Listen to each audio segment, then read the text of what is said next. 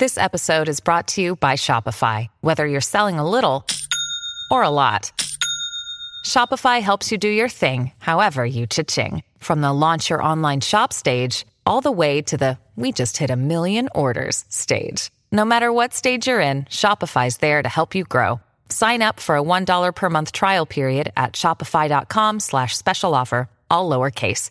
That's shopify.com slash special offer. Welcome to That's Good Sports. I am Brandon. Is the law perna? How much did St. Louis residents miss professional football? Enough to lick the blood and sweat off the back of their nemesis?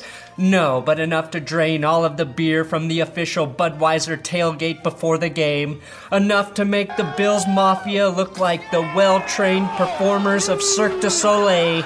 Enough to get a degree in mechanical engineering to build their game day costumes.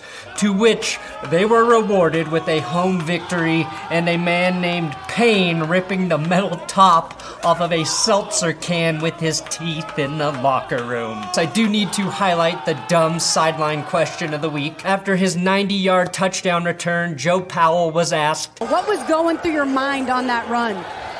Get to the end zone. Uh, the only legit thought anyone has when sprinting a long distance is when do I get to stop sprinting? Because this is awful. Today I've got all of the XFL games to recap. Who won? Who lost? Who was humiliated? It was the defenders. Ooh, that's good sports. This is your daily NFL podcast of That's Good Sports. It's football that's good.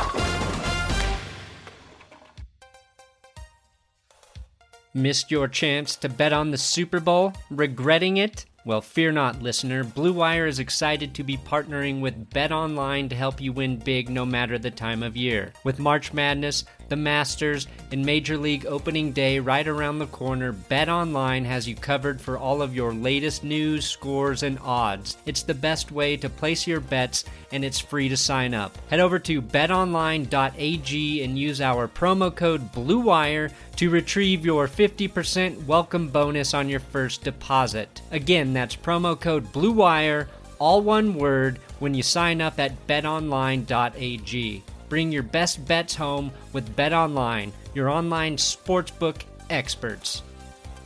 The Roughnecks are now the only undefeated team in the XFL, beating the Vipers 34 27. Never forget to put out a campfire, even if it's fake. That's really just good advice by Houston. I think we can officially say Roughnecks receiver Cam Phillips is the best weapon in the XFL next to, say, Bud Light Seltzers, as he had his second three touchdown day in back to back weeks. The Tampa Bay Vipers did take a 3 0 lead and held the Roughnecks for nearly an entire quarter before PJ Walker avoided a sack to throw an 84 yard touchdown to Phillips. The only thing I don't like about the XFL is everyone calling PJ Walker the Patrick Mahomes of the XFL. XFL. Dianna Russini literally said, a little Mahomes magic on that touchdown pass. Mahomes isn't a fucking adjective we need to use to describe impressive plays by quarterbacks. Same way we don't call all child and women beaters Tyreeks or all cannibals Jerry Glanvilles. Now, Mark Trestman's game plan of rotating quarterbacks worked so horribly last weekend, he decided to do it again which is why we had to wait until the second quarter to see Quinton Flowers get into rhythm. Flowers made back to back PJ Walker magic type plays.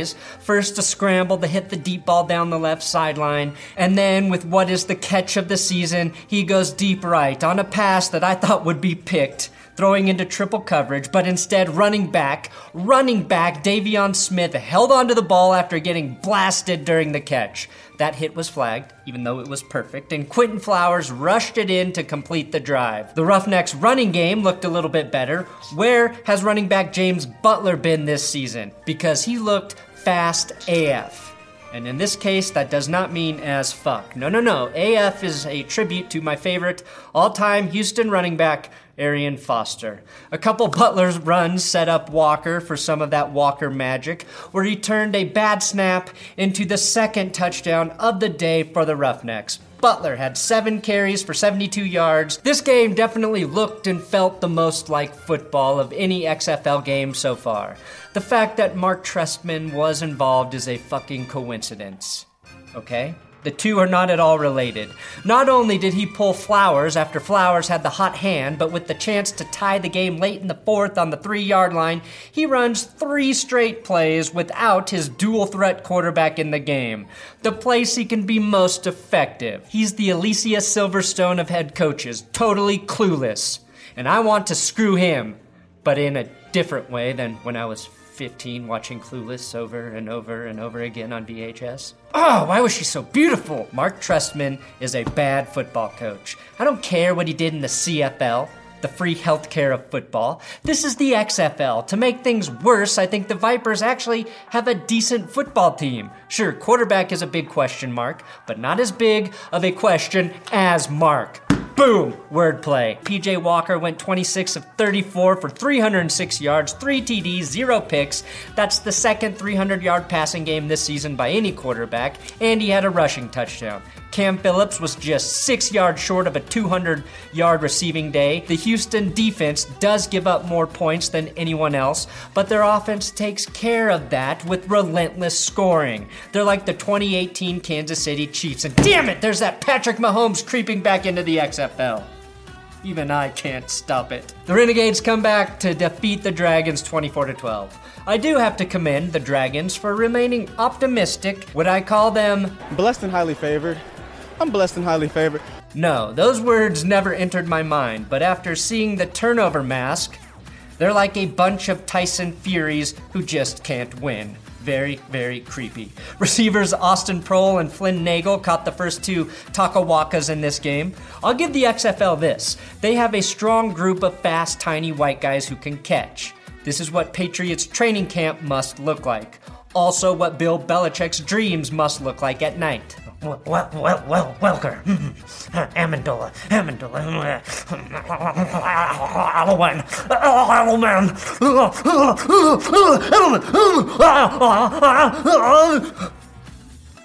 Bill, were you having a nightmare?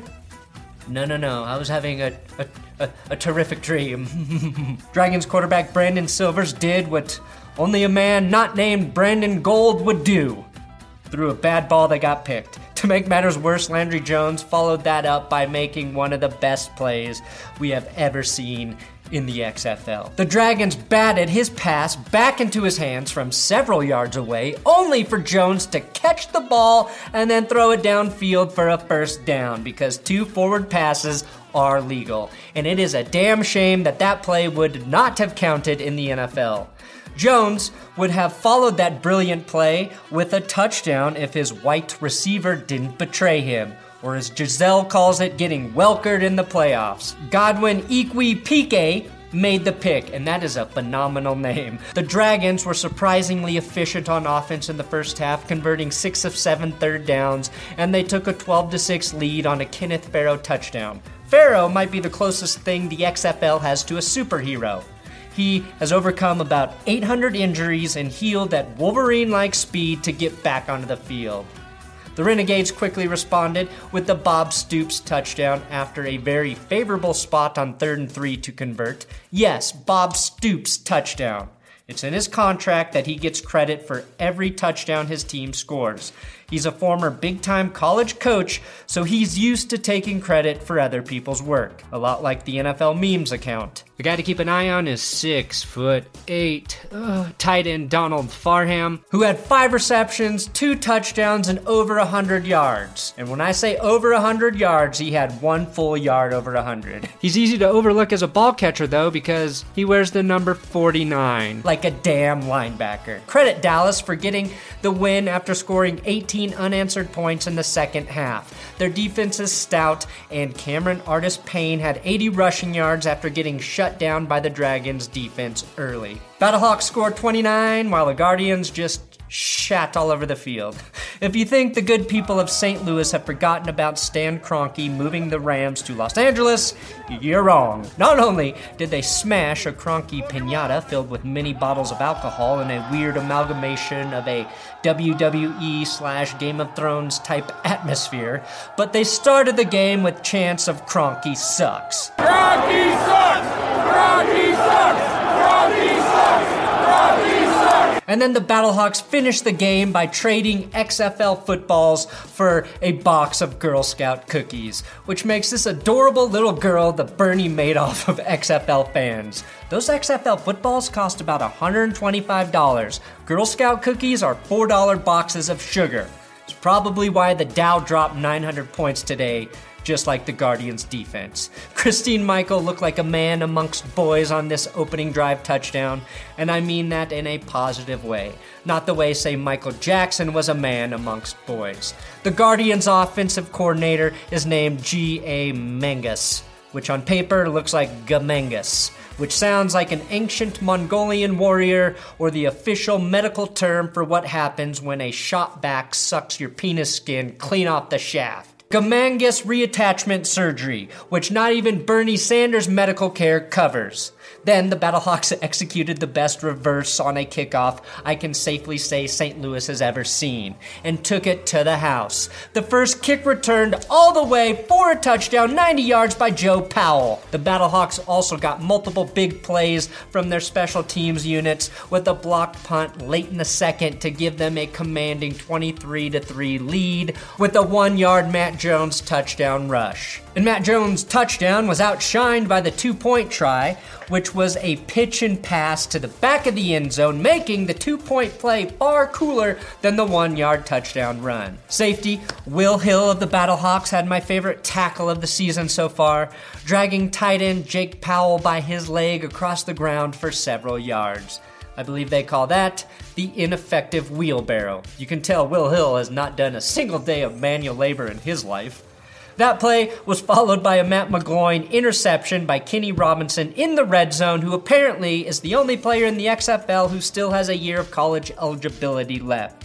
This game had a lot of skirmishes and chippiness. It felt like two longtime rivals going after each other. Two longtime three week rivals. Did I mention kicker Taylor Russolino blasted a 58 yard field goal right down the gooch? Well, he did. And then the Italian prime minister called from the consulate to congratulate him and then suggest he tone down how Italian his last name sounds. Russolino! Sounds like you're trying just a little too hard. Now, Matt McGloin, in an attempt to answer no more questions on the sideline, just never came out of the locker room after halftime. he was like, We're down 23 3. Nah, I'm fucking done. Marquise Williams, you go ahead. Take over. Things are so bad for Guardian quarterbacks that Luis Perez finished this game, probably because it was garbage time, but he went 4 of 5 and had a touchdown. Uh, the Battlehawks had a very defenders like win, getting big plays from their defense and special teams, and quarterback uh, Jordan Ta'amu had to do very little passing as running backs Matt Jones and Christine Michael each rushed for touchdowns and combined for 139 rushing yards. The Wildcats beat the Defenders 39 to 9 and the Wildcats have now scored more points in one game than any other team this season at 39. The Defenders got owned and their rent was due. The whole XFL need to check into the Wildcats. We the landlord. That's how you make that clip make sense. I really underestimated Winston Moss's general big dickedness. Not only did his team throw down a can of cool whipped ass on the defenders, he didn't even flinch when being doused with ice cold liquid. Heading into this game, the defenders looked like they were the XFL's best team. But now we know that they're just as capable of getting their doors blown off to the tune of a 30 point loss to the LA Wildcats, who earned their very first victory. Los Angeles, a plucky town of underdogs pulling off the feelingest, goodingest sports story since the Miracle on Ice. No, not the hockey game, the time I defrosted my front windshield with my own pee. Turns out it was just salt from the ocean and not frost, but it worked nonetheless. LA was up 27 points to start this game, which proves that much like in the NFL, occasionally nothing will make sense, and that's okay. Like the Lions beating the Patriots, or the fact that we're all spinning around at breakneck speeds on a giant space rock for no apparent reason. My question heading into this game was what would Cardale Jones and the defenders' offense do when the defense and special teams wasn't scoring points for them? It turns out they would fucking implode. Cardale Jones suffered his first loss since high school and was thoroughly outplayed by Josh Johnson, who started his second game for the Wildcats this season and had no trouble tossing three touchdowns and zero interceptions. Jones, on the other hand, threw four interceptions and looked so lost out there, Mark Trestman wondered if he could rotate him in with his starters. How could he look so bad so suddenly is strange, but then again, people in DC are known for flip flopping. This has been Real Time with Brandon Perna, and unlike Bill Maher, I will not say the N word. Now, the Wildcats wide receiver Tre McBride was healthy for the first time this season and went off for 109 yards and a pair of touchdowns. McBride was actually drafted by DC, as I mentioned, in the second round this year, but was later traded to the Wildcats in exchange for Rashad Ross. It's probably always nice to play your best against the team that got rid of you. Ross wanted to do that, but could not live up to his promise of making the Wildcats call him Rocket Daddy. Daddy O Rocket Guy. Martez Carter accounted for three touchdowns and a two point conversion, which I, I guess I could call a hat trick, but the extra two points make that sound a little messy. What this essentially proves is that the Houston Roughnecks are the best team in the XFL and PJ Walker is the top quarterback. And at no point will that ever change or will that statement age poorly. Three weeks of football is all you need to know about a professional league, and we might as well cancel the rest of the season now and give the trophy to the Roughnecks. However, with just one win, the Wildcats may be the second best team in the West. Josh Johnson is looking very good, and the Wildcats' defense is on the rise. Like bread, they got the most yeast in them right now. Call them the Los Angeles yeast infections, because they're gonna get in ya. Oh, thanks for watching another episode of That's Good Sports. Please subscribe here on YouTube. Gotta subscribe. Make a friend subscribe. Make two friends subscribe. Big shout out to at TJ Carpenter Show and at Guillermo Yaves for helping me write these XFL recaps over the weekend. This is your daily NFL podcast of That's Good Sports. It's football that's good.